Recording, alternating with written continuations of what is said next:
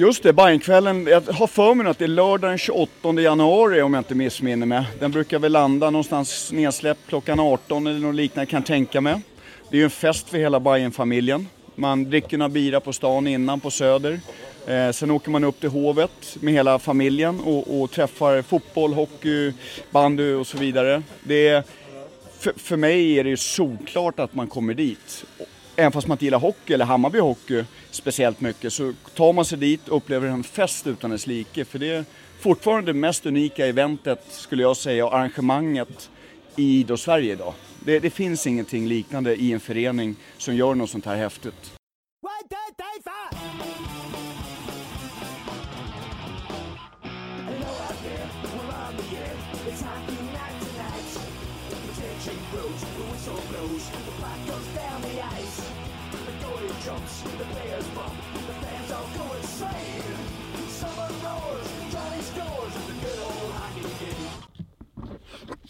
Hej och välkomna till Inko på isen avsnitt 11 och eh, jag har en eh, ny panel idag eh, bestående utav tre stycken nya gäster. De kan väl ta och presentera sig själva. Ja, Henrik Vågra, jag är styrelseledamot i Hammarby Hockey. Benny Rennelöv, A-lagstränare. Johan Sundin, assisterande A-lagstränare. Kan ni presentera lite grann om vad ni håller på med? Du Henrik i Hammarby Hockey. Alltså just nu är det rätt mycket Bajenkväll. Egentligen bara Bajenkväll. Eh, och sen är det ju lite ekonomiska frågor angående hur pass långt vi skulle ta oss i, i serien då. Nu missar vi tyvärr allt. Jag vet att vi kommer in på det senare men, men så det, ja, så det handlar mycket om det. Ekonomiska grejer publikmässigt naturligtvis också, hur vi ska få mer folk till arenan. Men för det mesta, just nu handlar det bara om Bajenkvällen. Och vad har du för relation till Hammarby Hockey? Tidigare? Pass.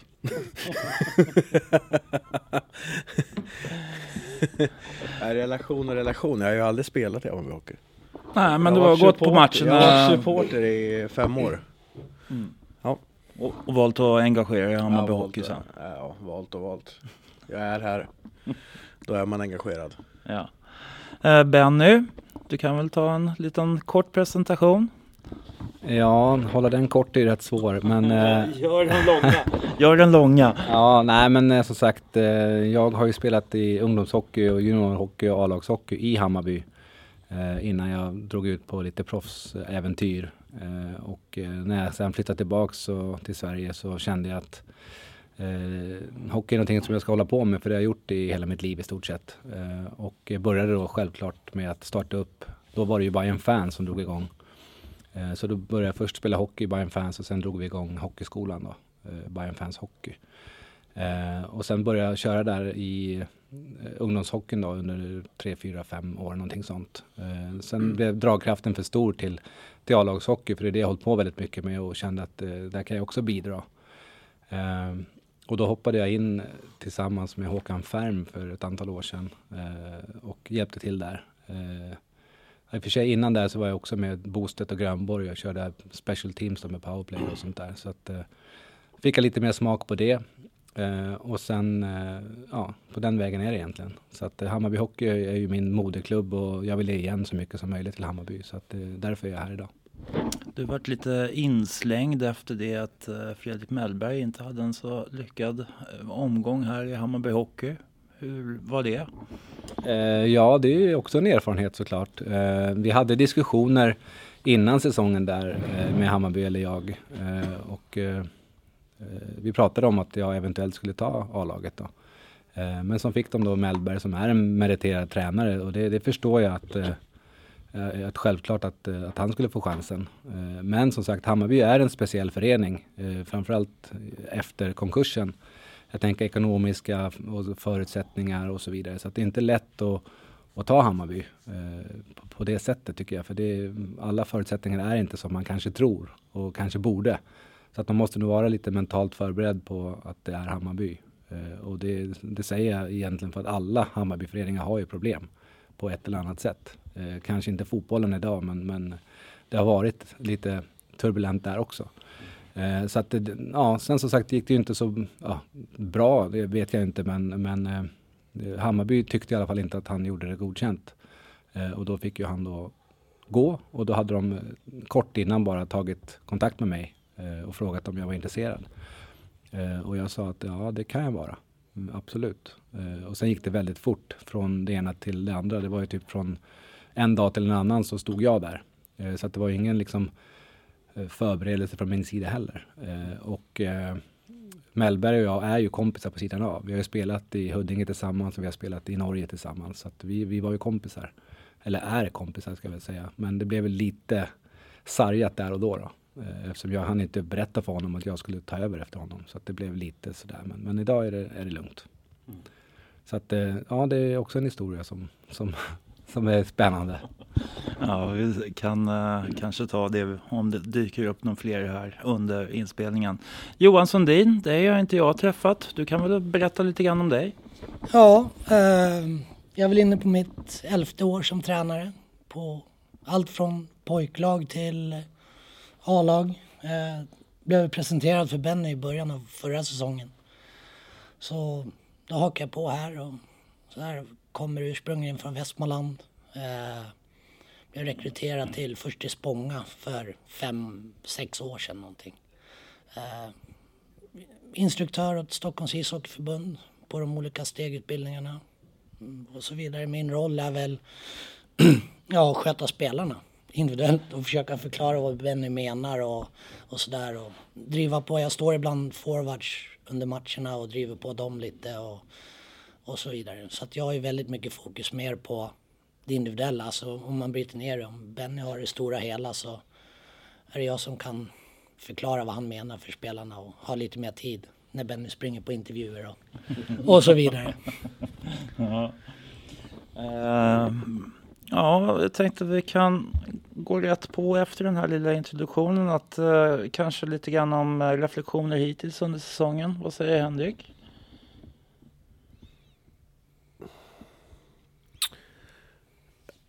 Menar du sportsligt eller ekonomiskt? Ja, eller sportsligt, alltså... Man kan ta sportsligt ekonomiskt ja. naturligtvis, alltså, men en sammanvägning ungefär om eh, hur du känner att det har gått det här under säsongen. Alltså jag tycker då ändå att det har gått som förväntat. Eh, alltså vi har ju presterat sportsligt eh, som förväntat. Sen har det ju självklart varit topp och det har varit dalar och vi har haft otroligt mycket skadeproblem. Ska vi inte glömma. På en redan tunn trupp. Eh, så det, det har gått som, som jag har förväntat i alla fall. Eh, sen får ju Benny tala för vad han hade förväntat sig och vad spelarna hade förväntat sig. Men som jag hade förväntat mig så skulle det vara tufft mellan oss, Sollentuna, eh, Haninge och eh, Väsby. Och det blev det ju. Ekonomiskt är det samma sak där. Det har blivit som, som förväntat. Vi ligger bra i budget. Relativt bra i budget. Kunde komma lite mer publik men sen å andra sidan har vi inte räknat med det heller så att det, det, det är som förväntat mm. kan man säga. Uh, Benny? Uh, ja, förväntningarna var väl rätt så höga från, från både mig och spelarna tror jag från, från början. Uh, vi, gick, vi tog ju lite kan man säga, rätt så stora steg från förra årets eh, lag då, då, tycker jag. Eh, då vi fick börja lite grann från, från grunden och, och, och, bygga på, på laget om man säger så. Inte spelarmässigt också utan även, även lag. Eh, sen fick vi behålla väldigt mycket spelare från året innan och då kände vi att det här, nu kan vi bygga ännu mer. Eh, så att målet och förväntningarna var ju allettan för, för oss. Så att, eh, men sen lite grann som, som Henrik är inne på här, vi har ju haft väldigt mycket skador. Eh, och det är klart att det, det tär ju på spelarna efter en, en tid. Det funkar ju en stund, men eh, inte, vad är det, 20 omgångar vad det är. Mm. Så att vi hade väl ett par, tre matcher med fullt manskap. Sen har vi ju liksom fått bolla med det vi har. Eh, så att eh, det är klart att det, det, tar på krafterna. Så att när vi inte nådde allettan så är det klart att det, det var ju liksom inga jätteglada miner utan man, man, man blev lite besviken såklart. Eh, för det var ju målsättningen. Mm. och man vill ju lyckas med målsättningar. Annars eh, tar man det lite som eh, personligt nederlag tänkte jag säga. Men, men det är det ju inte riktigt. Utan vi har ju en ny serie nu att jobba med. Eh, och den har, har vi också kanske startat lite, lite si och så. Eh, men vi hoppas nu att vi, vi ska kunna ro i land det här ändå för att vi, vi har väl någonstans sikte på att, eh, att ta hem den då. Så att eh, förväntningarna hittills är väl lite ja, både upp och ner ska jag säga för att vi, eh, vi, vi har spelat bra vissa matcher och vi har spelat mindre bra vissa matcher. Eh, och det gäller att hålla, hålla en hög nivå under en längre period. Då. Så att, eh, i det stora hela får vi väl godkänt men, men inte så mycket mer. Johan? Ja. Uh, ja, alltså det är väl främst, alltså om jag får säga det är ju mycket målskytte. Har inte riktigt trillat dit om vi tittar nu. De här fem matcherna, nu har vi börjat komma upp. Men innan de två senaste matcherna slår vi på målprocent på 2 procent. Och det är allt annat än godkänt. Uh, så vi måste ju in. Två mål? Nej, 2 procent. Totalt. Utan vi, har skjut... ja, ja, okay. ja, vi har skjutit mest. Men mm. vi har eh, haft, och vi har också lägst procent. Eh, så det är mycket, ja målskott. Eh, så där, ta smartare avslut. Vi måste vara med på returerna. Eh, och det, allting kommer ner till hur vi tränar. Alltså ta kampen till träningen. Vi har ett skönt gäng. Men ibland så är vi sköna ute på isen också. Ehm, och där måste vi få upp lite tävlan. Och vi har ju jätteduktiga spelare i laget och, och sådär. Vi, vi kan mer ehm, och tajta till försvarsspelet. För om vi säger statistik ljuger aldrig, visst några få procent hit eller dit. Ehm, men det har vi gjort nu och det har sett bra ut sista veck två veckorna här på träningen så har vi tävlat väldigt mycket. Att komma in, komma in i, i boxen framför mål och vara med på returerna. Eh, tidigare så har vi skjutit mycket skott, men mycket skott som är rätt så enkla för målvakten att ta utifrån boxen. Alltså utifrån sarger och så vidare. Har vi varit naiva i eh, spelet på isen? Ja, lite. Att man har åkt och väntat på att det här kommer att lösa sig. Men det, alltså det handlar inte om vad man kan utan det handlar ju faktiskt om vad man gör. Mm. Eh, så att, eh, och, vi, vi, kan ju, vi kan ju egentligen, vi kan nästan ta den punkten på en gång. Alltså grundidén i spelet hur det ser ut. Hur, hur är tanken från ert, er sida? Vill du börja eller? Ja, det är väl mest Benny som tänker taktiken men eh, vi började ju i grund och botten så ville vi ha press på puckföraren över hela banan. Eh, men sen så har vi haft skador så då har vi gått tillbaks till det traditionella styrspelet lite mer. Eh, så vi håller, förra året var vi jätteduktiga i försvarsspelet. Där var vi, då var man inte ens orolig när vi fick boxplay och så vidare. För då kändes det som att... Och där är det lite att vi slappnar av i, i en mot en. Alltså alla måste ju vinna sin kamp där ute på isen. Mm. Eh, för att lite nu att jag känner att alla vi, jag litar på spelarna och de litar nog på varandra också. Mm. Att, men någon måste, alla måste gå in. Vi har fem spelare, det är inte fotboll där en del av banan kan gå och slappna av som Zlatan utan här försöka få ihop lagdelarna. Att backarna följer med i anfall så att vi får bibehållen tryck i anfallszon.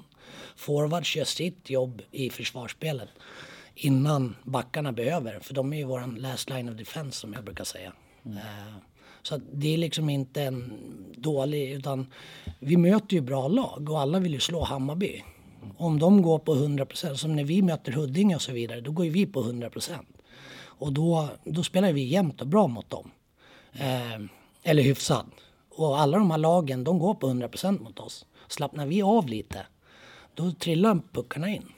Mm. Så att eh, vi har ju som sagt eh, jättetekniskt duktiga spelare i laget och skönt gäng. Vi, eh, vi har bra stämning tillsammans. Men vi kan inte ha den stämningen ute på isen utan då måste vi tävla i varje situation. Eh, och det är lite dit vi vill komma. Så vi har kört väldigt mycket tema, allt spel.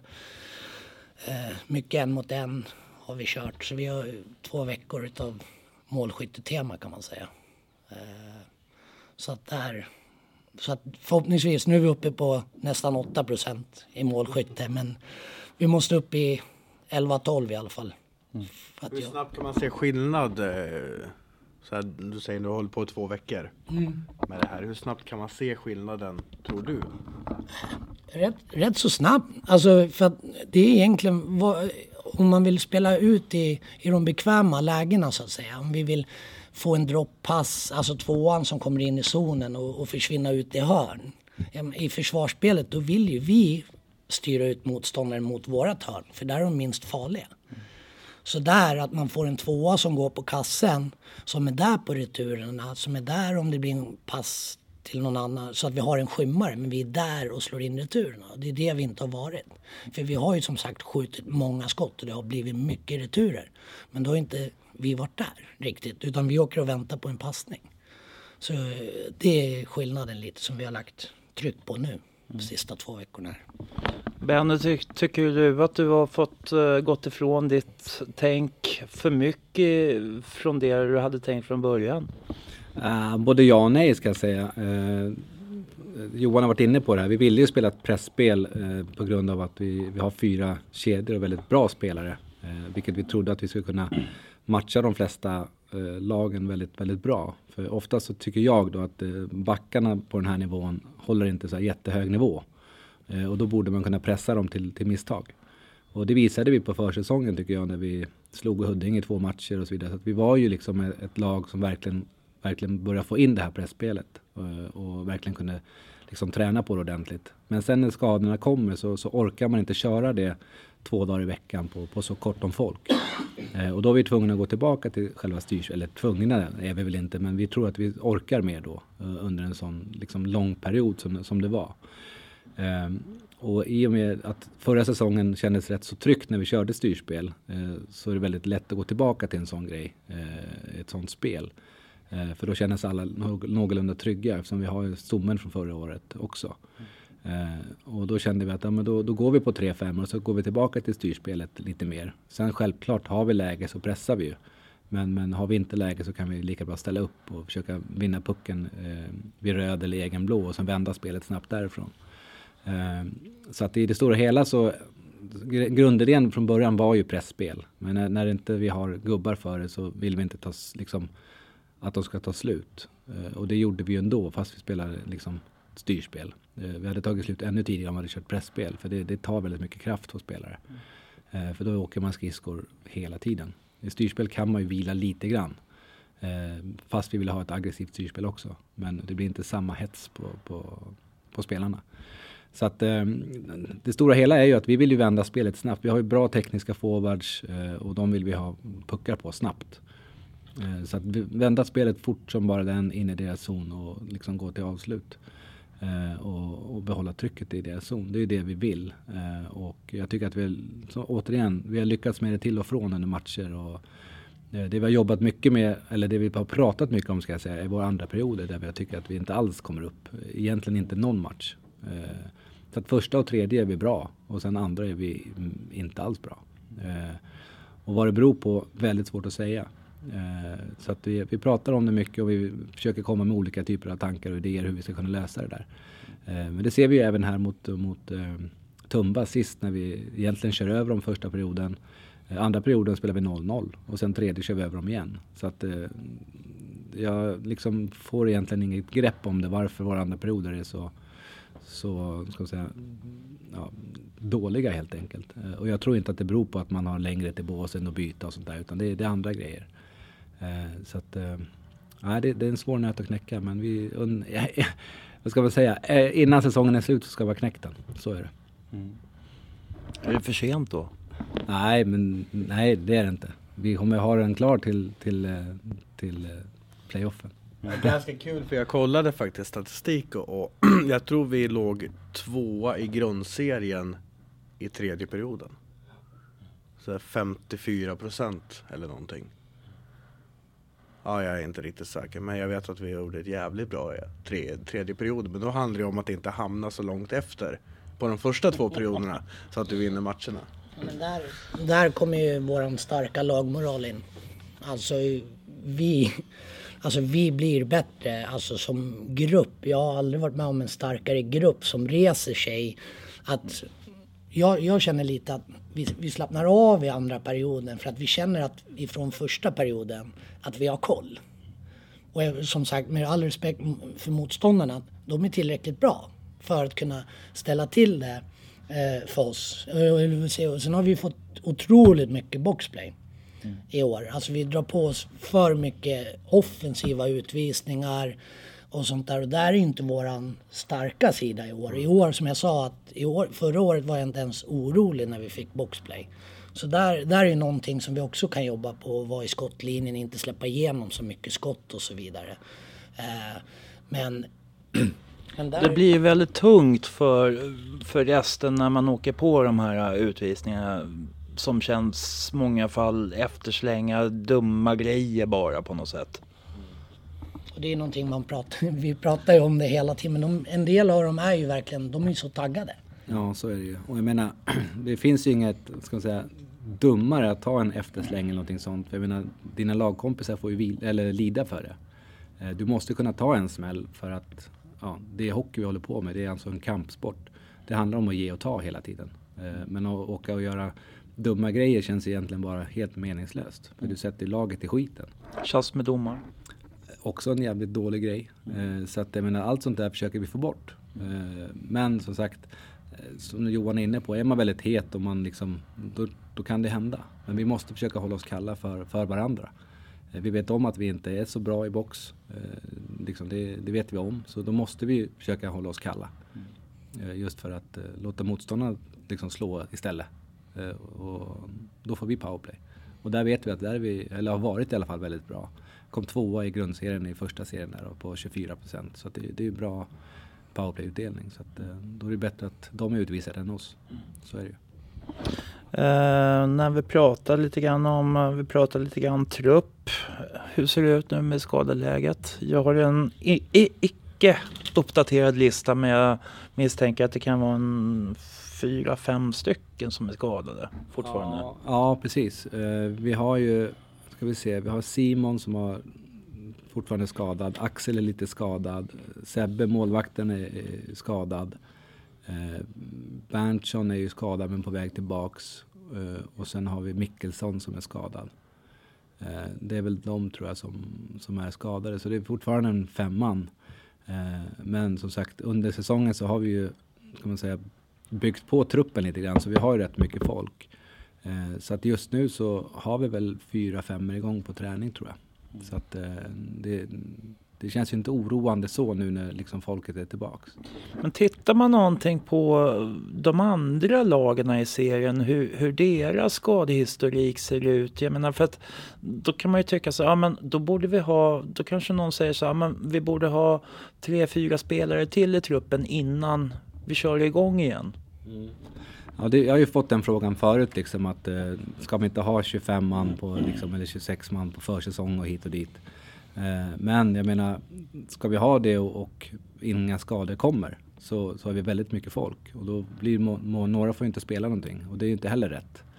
Och jag menar de skadorna vi har fått har vi också fått frågor om liksom, ah, har ni tränat fel på försäsongen eller vad, vad är det som är fel och hit och dit. Men jag menar allt, alla skador som vi har åkt på är ju våldsskador. Det är hjärnskakningar, det är båtben, det är axlar och så vidare. Så att det är vriden fot. Så jag menar det är ingenting som gör att det är en förslitningsskada på grund av att vi har kört för hård styrketräning eller någonting sånt. Utan det är ju våldsskador och det kan man inte göra så mycket åt.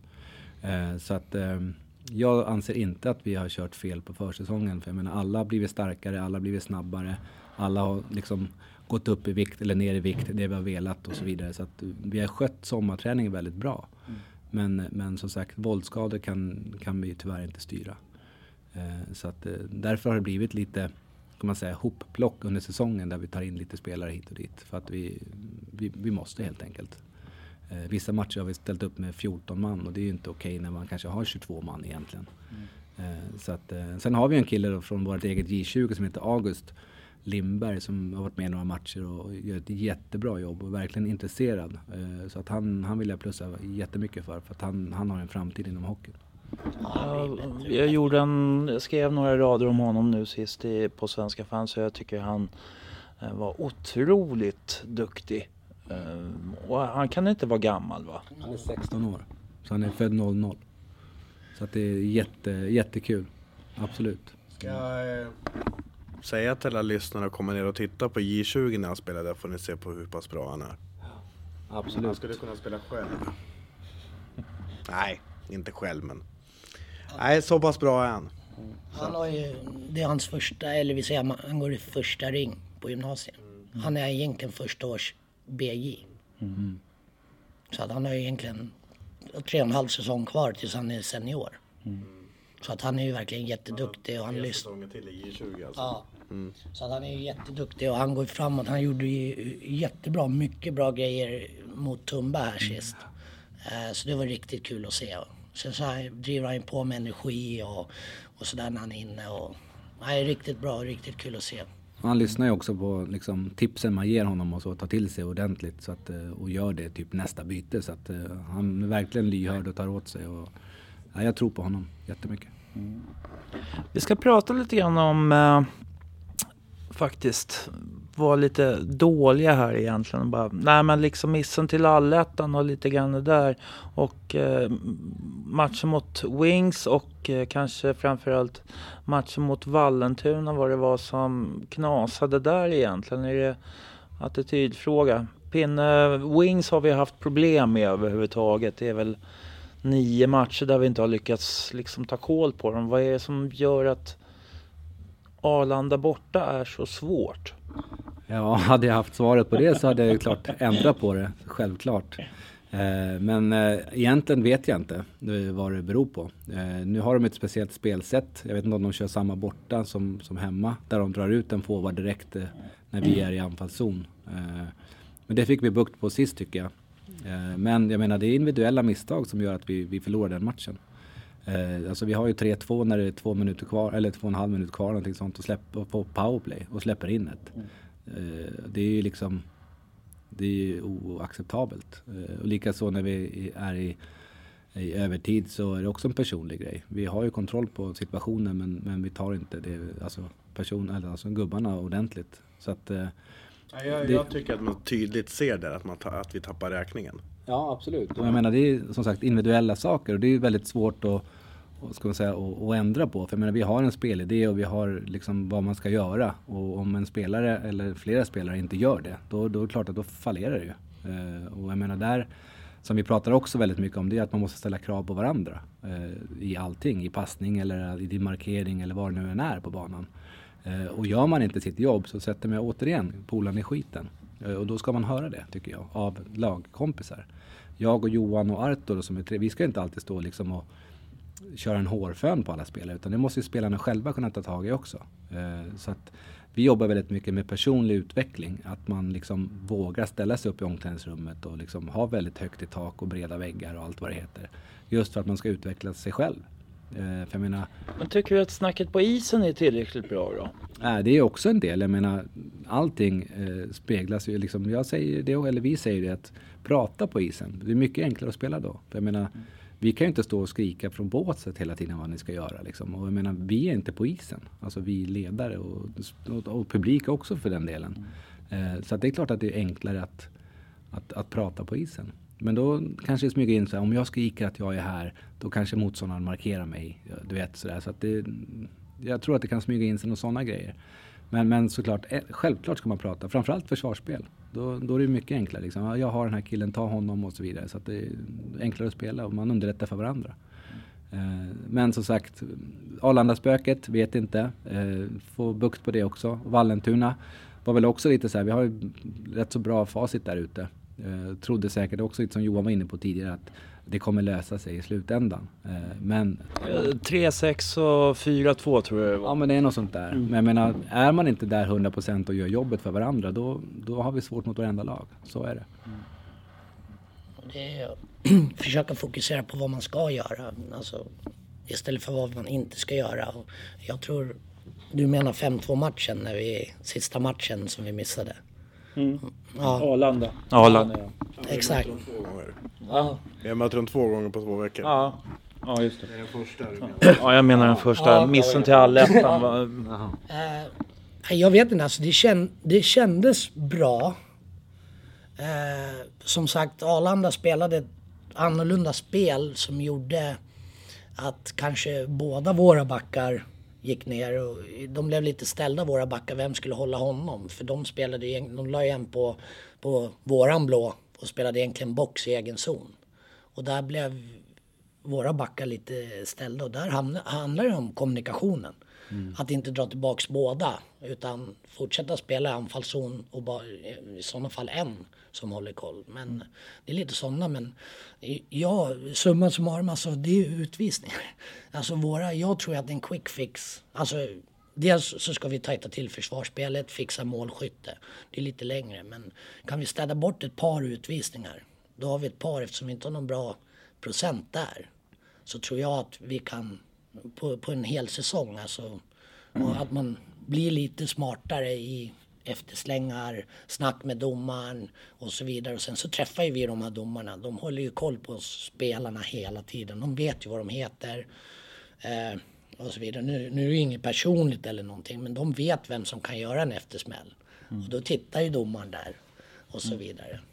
Så att, för att jag menar det var, alltså det var ett jävla fokus innan den matchen. Nu kommer inte jag exakt ihåg eftersom det har gått ett tag vad det var som hände eh, just den matchen. Alltså vi hade ju rätt bra koll eh, eh, tyckte jag tills vi fick det där matchstraffet eh, i början på andra. Ja, Eh, precis, ja Linus. just det, en femma. Ja. Ja. Jag tror vi tappade mycket humör och Mm. jag tror mycket mentalt. Jag vet inte, jag kan inte ett skit om hockey. Så att, Egen- egentligen, men, men det är ju det jag kan tro att det var mycket mentalt därefter. För att vi spelade ju riktigt bra fram till den. Mm. Nu säger jag inte att det var den utvisningen som gjorde det eh, rent så. Men att det kan ha varit med i huvudet att man kanske inte tyckte att det var rätt eller någonting. Och sen blir det hjärnspöken av det. Jag vet inte. Jag kommer ihåg att vi gjorde ett mål runt 7-8 minuter där. Vi, vi kör ju lite videoanalyser och så vidare. Och där, som sagt, alltså, när vi, jag känner att, att vi slappnar av lite. Vi äger ju första 7-8 Ja. minuterna tycker jag. Och jag menar det är väl Benny som kommer ner djupt och går runt kassen och gör mål på första stolpen tror jag. Eh, Och då känner nog de flesta så här, ja nu kommer vi ta det här liksom. Och det smyger in sig någon falsk säkerhet, eh, tror jag. Eh, och sen som, som Henrik säger här, när matchstraffet kom där så blev det nog väldigt så här, lite luften ur på något sätt. Eh, och allt det kan ju bero på att vi har gått kort om folk väldigt länge så att alla är liksom mentalt trötta också. Eh, men det är absolut ingenting att skylla på utan vi, vi gjorde en dålig match tycker jag. Eh, och det har vi försökt rätta till eh, under den här första säsongen, eller första delen av den här serien då.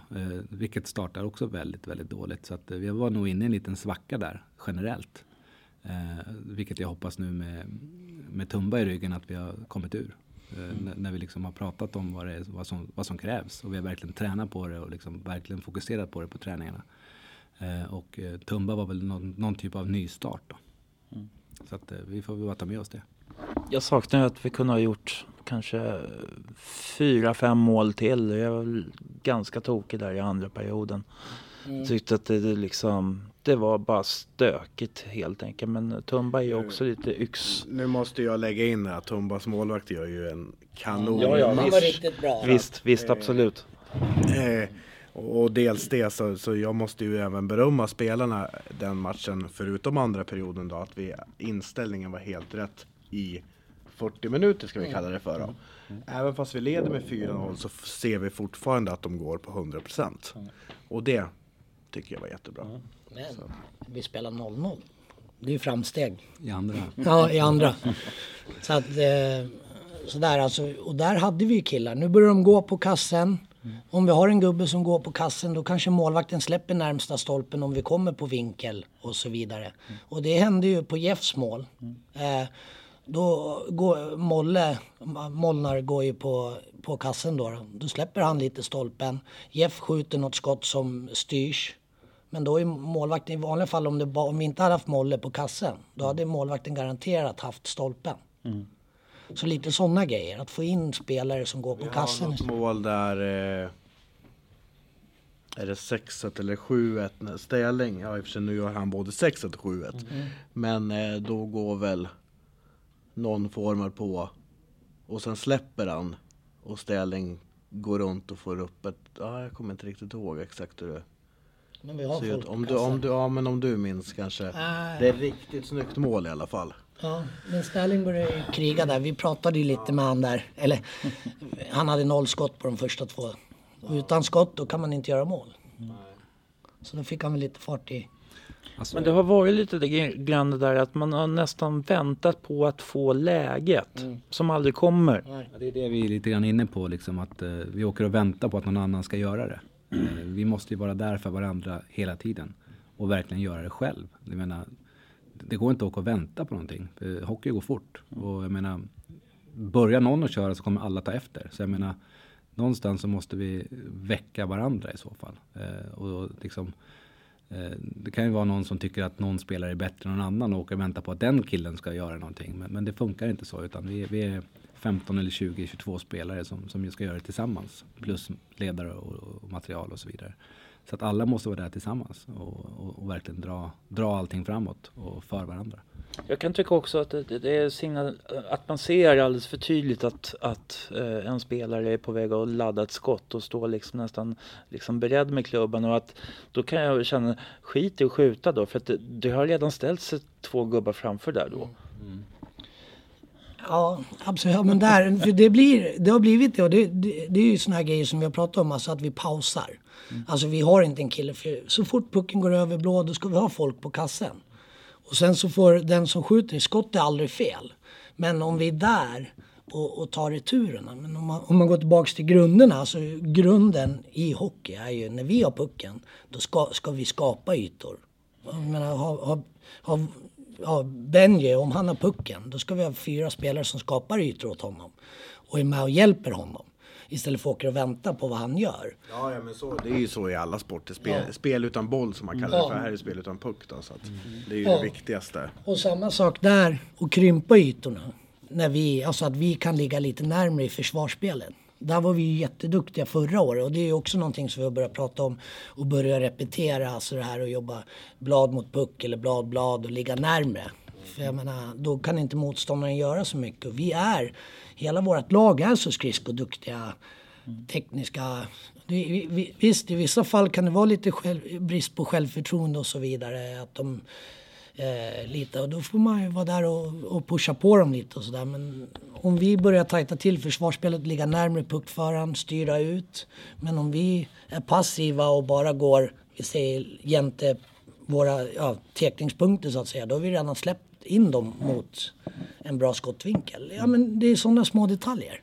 Ja, om jag går tillbaka till den frågan du hade där vad gäller vad skott, att man liksom visar för tydligt att man, man är på väg att avlossa ett skott. Så, så kan det ju handla om både självförtroende, att man inte vågar skjuta för det kan ta på någon spelare och studsa ut till exempel. Eller eh, att man inte vågar liksom använda deras back som, ska man säga, skymmare och skjuta förbi. Eh, jag menar en duktig målskytt använder ju sådana saker. Alltså en, en, deras back skjuta mellan back, eller backens ben och sånt så att målvakten inte ser pucken. Eh, så att det, kan vara en liten en blandning tycker jag med, med, med självförtroende och kanske lite osmartness. Eh, just att man, man själv vill se hela målet eh, för att man ska se vad man ska skjuta. Men det innebär också att målvakten kommer se 100% också. Eh, så att en målskytt tänker inte så utan han skjuter ju liksom skymt kan man säga. Så att målvakten inte ser var pucken är någonstans eller hur den kommer. Eh, och där tror jag att det är väldigt många som bör lära sig titta kanske mycket på NHL där det liksom verkligen skjuts från alla håll och kanter. Där har de folk på mål hela tiden och det skjuts och, använder just backar som skymmare.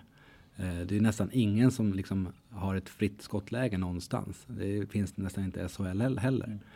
Eh, så att, eh, titta mycket på sådana lägen själv. Jag menar, man måste ju vara intresserad tycker jag av hockey när man spelar hockey. Och då kan man titta på andra och se hur, hur gör de? Varför gör den personen mycket mål? Eller var, var, var, vad gör han som är bra defensivt? Eller sådär. Så att man, man, man ser och lär också.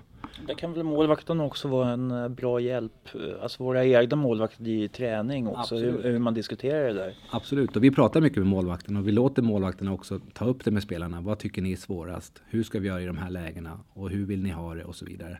Så att målvakterna är involverade i träningarna och, och liksom delar med sig av sina erfarenheter till våra spelare. Så att eh, vi försöker verkligen få till allt. Jag menar, vi handlar om att utveckla spelare Eh, inte bara hockeymässigt, men som individ. Jag menar, stå och prata inför en grupp kan vara läskigt för många. Eh, men där vill vi liksom utveckla, det är en del av Hammarby hockey tycker jag. Eh, att vi har inga jättebra förutsättningar vad gäller kanske istider, ekonomi och så vidare. Men vi vill utveckla spelaren Och inte bara hockeymässigt utan, utan som individ också. För jag menar, du har en karriär efter hockeyn som, eh, ja, vad du nu väljer för arbetsväg. Eh, och där måste du liksom ha hockeyn med dig. För jag menar, många arbetsgivare vill ha idrottsmän. Eh, på grund av att det är mycket respekt mot varandra, du gillar att tävla och så vidare. Och det är sånt man söker på arbetsmarknaden. Mm. Så att ett steg är ju att lära dem hockey men också att de vågar ta ansvar själva. Eh, och då vill vi liksom involvera så många spelare som möjligt i alla olika situationer. Ja, och där vill jag ju liksom fylla på det med eget ansvar. Alltså hur viktigt det är att vara noggrann på träning. Alltså vi pratar med dem, vi har haft teori. Två gånger har jag haft målskytte med dem. Eh, Benny har haft det, nöter det. Eh, vi har visat videos eh, och ritat och haft oss riktningsförändringar på målvakten. Alltså, då måste man träna på det i hög fart. Alltså, det handlar om goda vanor på träning. Alltså skjut för att göra mål. Var noggrann. Vill man vara en målskytt, då vill man göra mål på träning. Och jag menar, åker man och har ett skönt tempo på träning till exempel. Då blir det lite svårare när det blir stresspålägg på match. Eh, eh, och ja, alltså det är högre fart. Stresspålägg och högre fart på, på match. Alltså det måste man få in i träningen. Och det, det är ju någonting som vi tjatar jättemycket om. Och det handlar ju om, målvakterna idag är så, är så himla utbildade. Alltså de kan, de vet exakt vilka vinklar och vrår.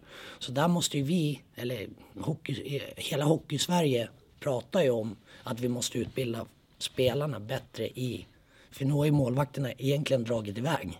Så vi måste ju ta hjälp. Och Flemming brukar ju, vår målvaktstränare, brukar också få köra lite målvaktsövningar. Men å andra sidan så är det samtidigt målskytteträningar mm, mm, mm, så att säga. Och, och, det är ju sånt, det är noggrannhet och det är eget ansvar. Absolut. Och pratar vi, jag menar, om vi pratar målskytte och målvakterna. Jag menar målvakterna idag, egentligen i alla nivåer har blivit så pass mycket bättre än vad de var förr. Med just det här med vinklar och de vet exakt hur de ska stå och, eh, och så vidare. Så pratar man röda och gröna avslut. Eh, gröna avslut är ju då egentligen de enkla för målvakterna. Alltså ingen skymmare, man åker bara in och skjuter. Liksom. Då, då, liksom ett av 30 går in. Det är liksom helt omöjligt att göra mål typ. De röda avsluten är ju då ett sidledspass, direktskott, eh, skymmare framför mål, returer och så vidare. Där är liksom mycket, mycket större procent att man gör mål.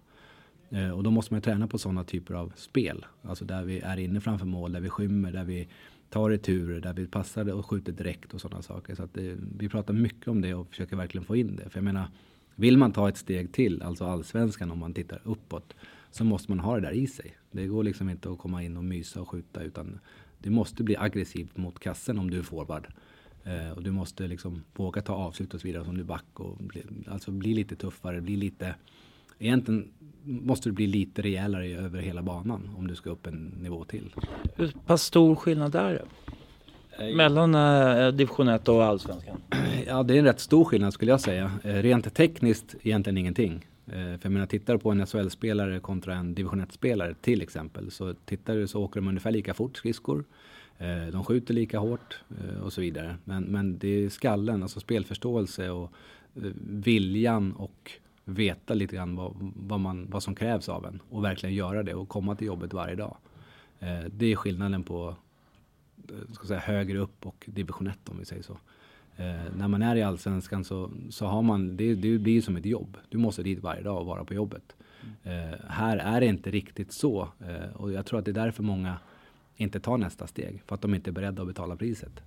Eh, hade vi haft 20 stycken som vill till allsvenskan då hade det sett helt annorlunda ut. Eh, om vi ska vara rent krassa. Eh, nu är det en del som är rätt så nöjda att vara i division 1. Man är lite kanske halvmätt och man är liksom så. Eh, sen är de väldigt duktiga individuellt och skickliga. Eh, och därför klarar de sig väldigt bra i division 1 och väldigt bra hockeyspelare. Men hade de haft det här sista så hade de varit ännu bättre. Eh, och som sagt, det finns ju en, en anledning varför vissa spelar i division 1 och vissa spelar i elitserien eller NHL. Eh, det är ju liksom inte bara att man liksom ofta är det så här, den som tränar mest och har lite talang, de, de går ju också längst. Eh, talang kan man också liksom, vad är talang? Eh, är det att träna mycket eller är det att kunna åka bra skridskor eller dribbla liksom? Det är, alltså träna är, tycker jag är en, en talang. Mm. Eh, det är många som tycker att ja, har du en talang så är det kanske tekniskt eller liksom att du har lite sån, sån typ av talang. Men har du den ena biten och inte den andra så kommer det ändå inte funka. Eh, du måste ha liksom the whole package på något sätt. Eh, och det, det har inte alla. Så är det. Vi pratade om eh, att målvakterna är bra utbildade nu för tiden. Vi har haft väldigt bra målvakter i Hammarby nu på sistone. Mm. De sista åren faktiskt. Eh, vem ska ta första spaden? Hur vänder man och vrider på, på det där liksom? Att tar man tre vardera eller hur, hur ska man kunna avgöra vem som ska stå? Jag, jag, kan nästan inte se någon skillnad på målvakterna som vi har i Hammarby. Nej. Nej, så är det ju. Jag menar, men allting hänger ihop. Det kanske inte bara är målvakten utan det är försvarsspelet också som gör att man, att man får en bra målvakt. Mm. Eh, och jag menar, det kan gå från ett år till ett annat. Säg att eh, eh, som Sebbe förra året till exempel, han hade väl 93 procent i räddning, någonting sånt. Och det är ju jättehögt vad det gäller målvakt. Eh, 94 kanske han hade, han var bäst i alla fall. Eh, sen i år när vi som sagt inte kommit upp försvarsmässigt kanske inte han skulle legat på de här höga procenten. Och då är det liksom ett samspel mellan försvar och målvakt. Eh, så att det spelar ingen roll, alltså, han blir ju inte en sämre målvakt för att han har sämre procent. Utan det är ju försvar, det håller ihop på något sätt. Och sen att välja målvakt, vem som ska ta första spade hit och dit. Och jag menar, man försöker ju hitta någon typ av balans först och främst. Så att de båda liksom känner att här har vi fått chansen i alla fall. För så jobbar i alla fall jag, att alla ska verkligen få känna att de har fått chansen. Eh, och sen försöker man ställa den hetaste målvakten till, till, till matcherna helt enkelt.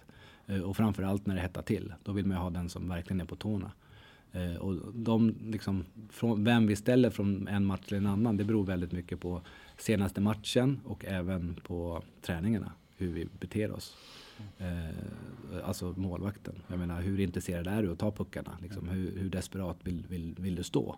Eh, det är sånt vi tittar på. Så jag menar, det är inte så här varannan match eller det är inte liksom att vi utan vi försöker verkligen sätta ska säga, krav på dem också. Att de måste ju också vara där varje, varje träning, varje match. Mm. Eh, så att det spelar ingen roll liksom om, om du är en kanske en uttänkt första målvakt. Eh, men jag menar, gör du inte jobbet så, så står du ju inte. Liksom. Så, så är det ju. Så det handlar om att vinna matcher i slutändan. Eh, och då måste vi försöka ställa den som är hetast. Men båda ska känna att de har fått en ärlig chans. Eller ja, tre i år då, men, men två är det som vi spelar med nu. Mm. Så att, eh, och sen är det upp till dem att ta chansen.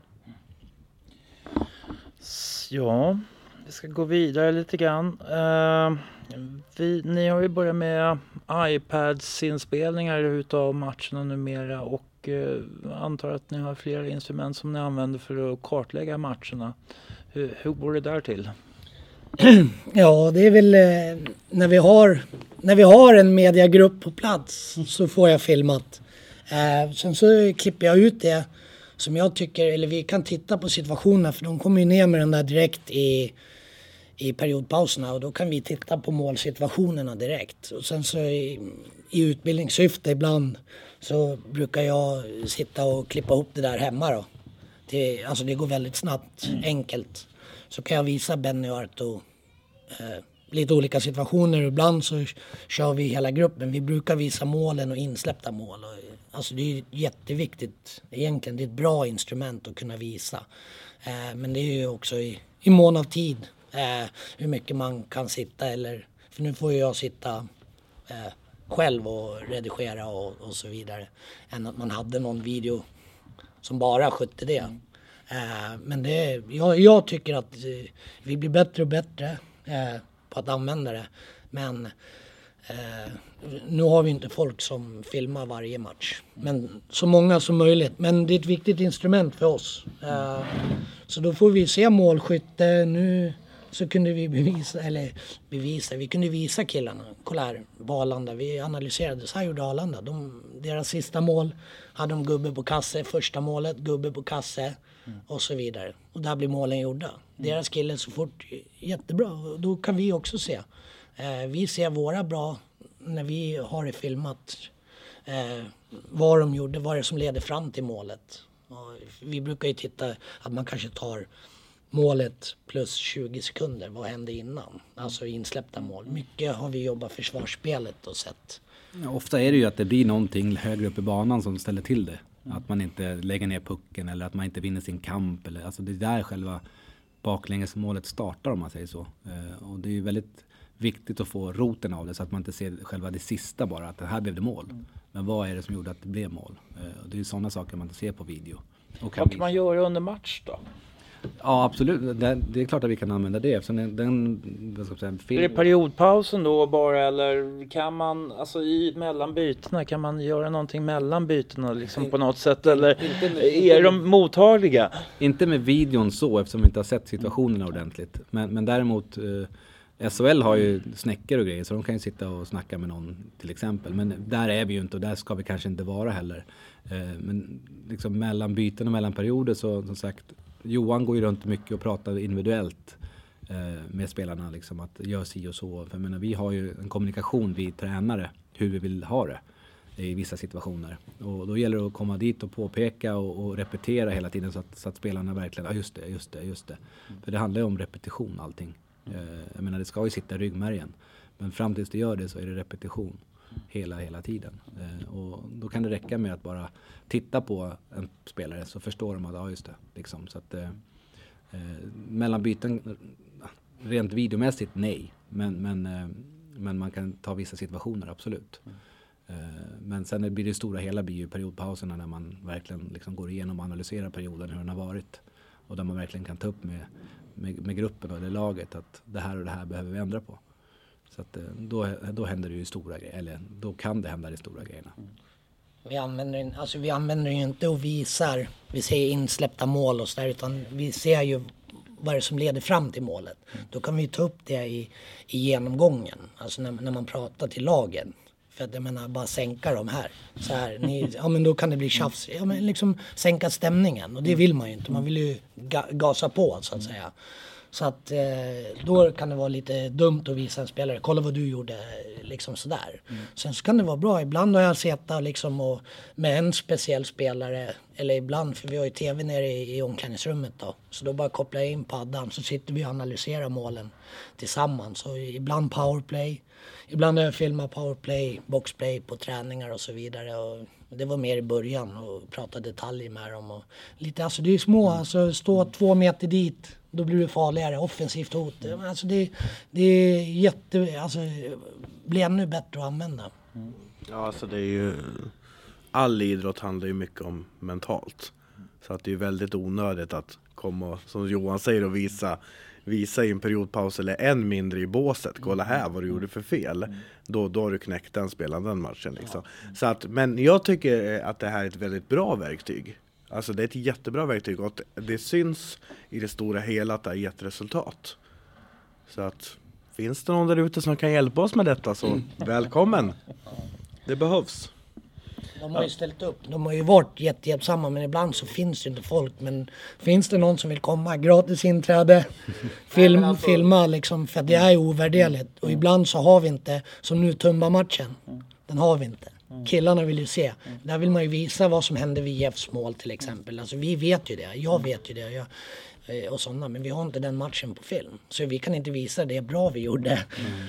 Där har vi åtta bra mål liksom. Ja. Är, folk är på mål och det är skymningar och det är returer. Och så att menar, det stora problemet är ju hemmamatcher. Det är ju där vi har så lite folk eftersom att allt, allt folk som är intresserade har en annan uppgift under en eh, hemmamatch.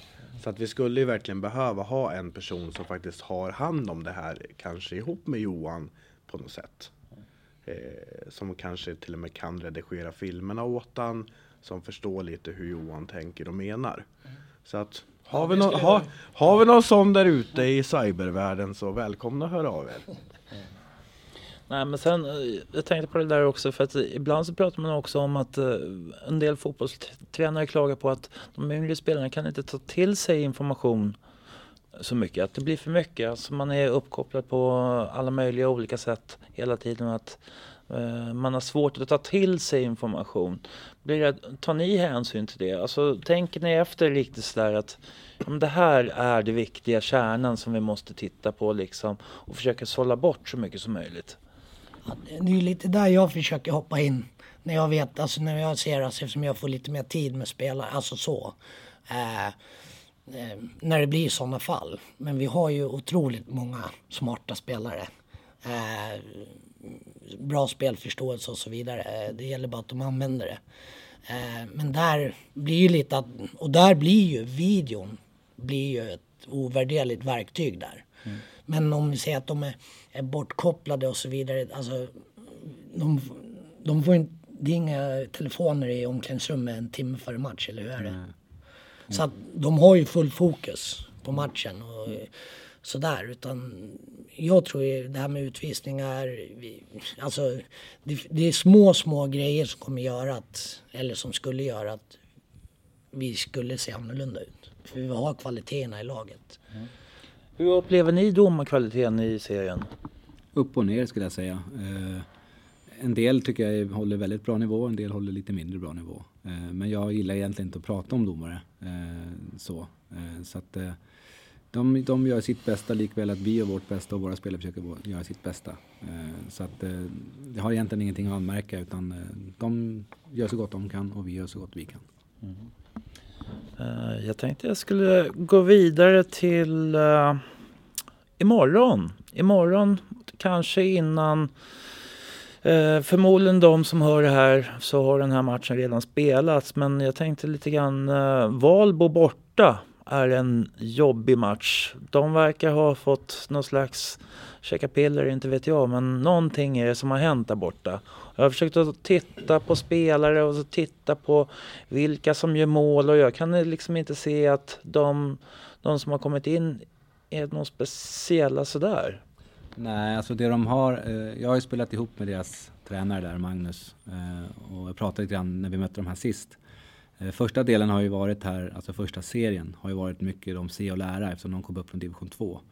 Eh, men det de verkligen har, det är att de har unga killar som jobbar 60 minuter. Det spelar egentligen ingen roll vad, vad det står på tavlan utan om de jobbar 60 minuter, det spelar ingen roll. Eh, och det tycker jag de har fått ihop väldigt, väldigt bra. Inte minst nu den här serien då när man verkligen startat ordentligt. Eh, och jag tror att det ger liksom eh, ska man säga, lite ringar på vattnet. Nu har ju liksom det spridit sig att de har öppnat väldigt starkt eh, och många kanske får lite större respekt för dem och så vidare. Eh, men i grund och botten så jag menar eh, ett hårt jobbande lag är ofta ett vinnande lag. Eh, så är det ju. Eh, ofta så slår ju ett hårt jobbande lag ett, ett bättre tekniskt lag.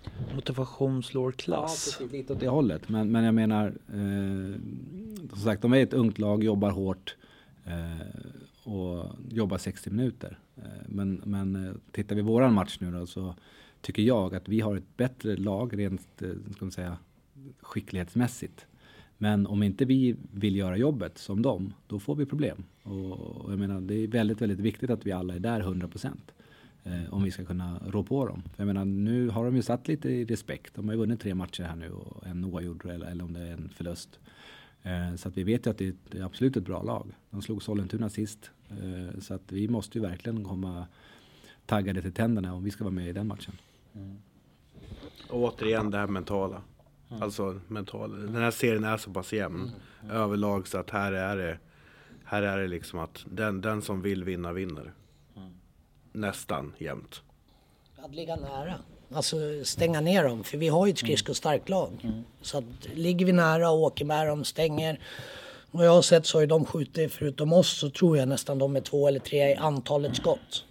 Och då gäller det ju då vart ifrån får de skjuta? Mm. Släpper vi in dem? eller någonting. Och där våra killar kan, om de gör jobbet, mm.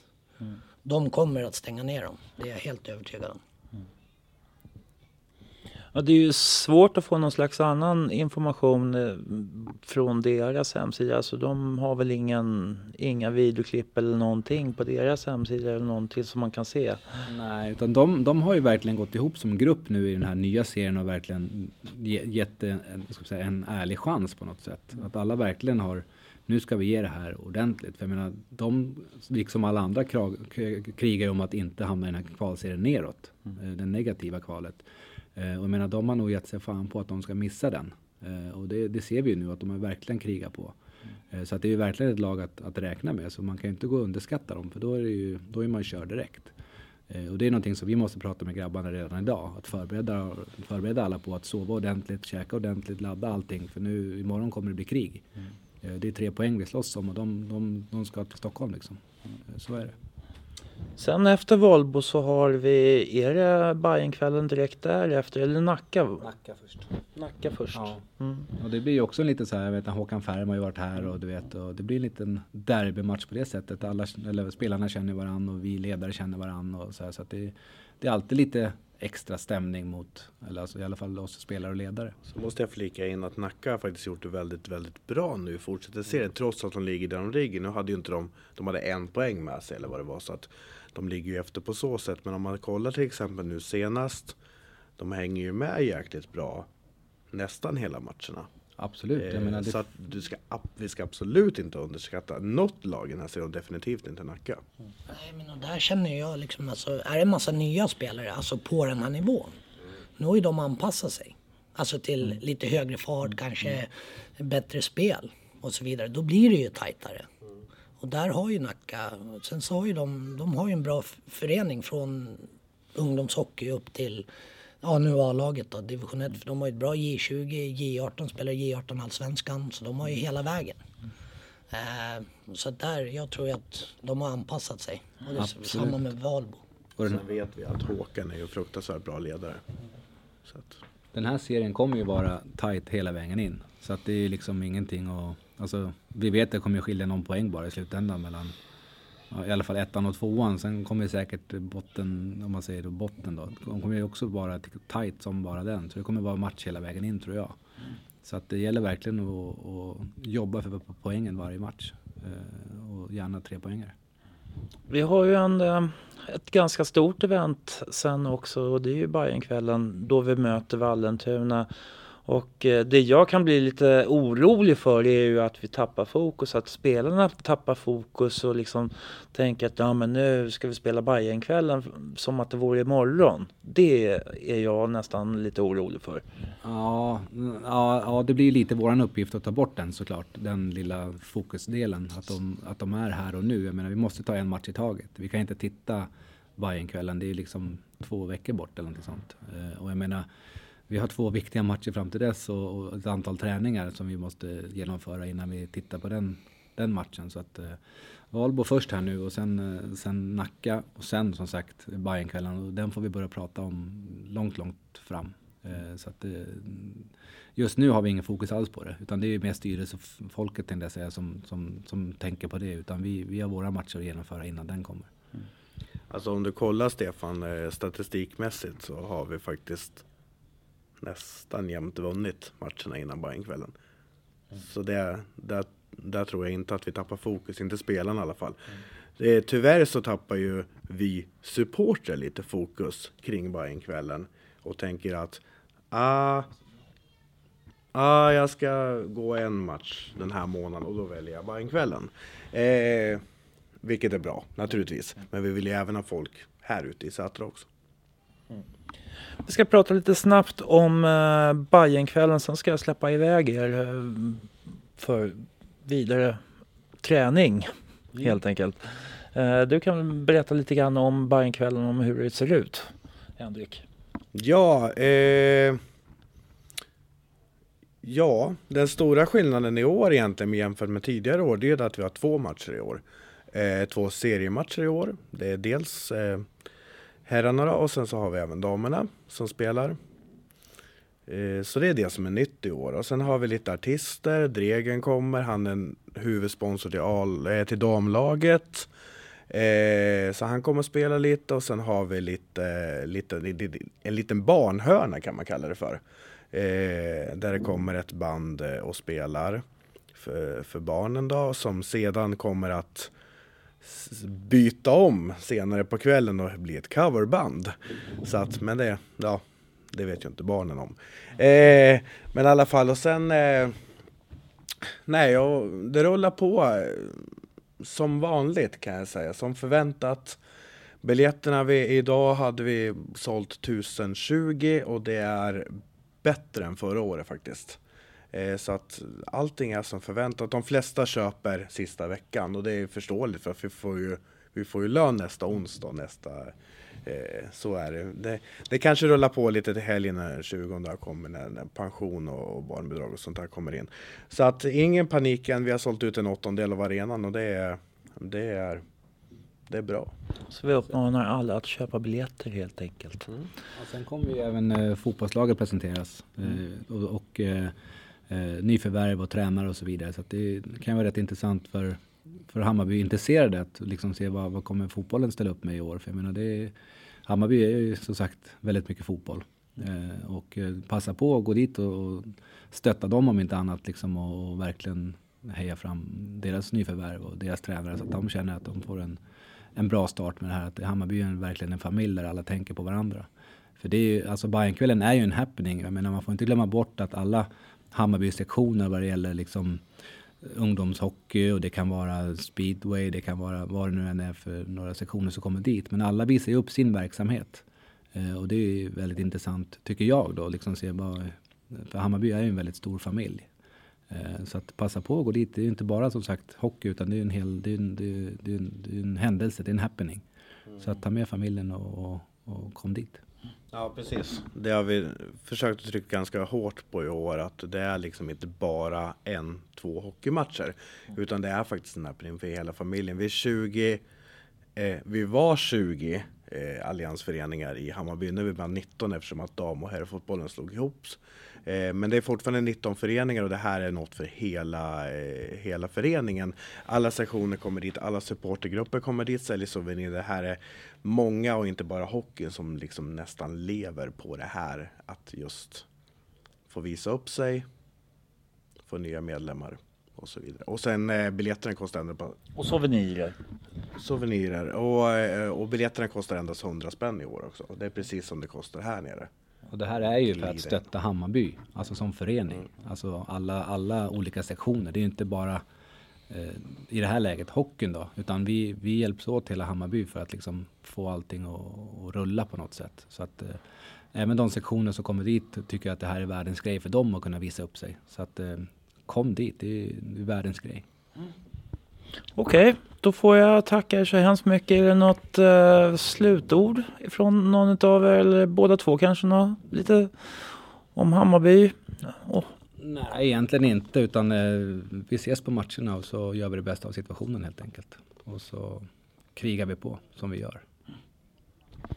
Tack Benny Lönnerlöv, Johan Sundin och Henrik Våg. Tack, tack. tack.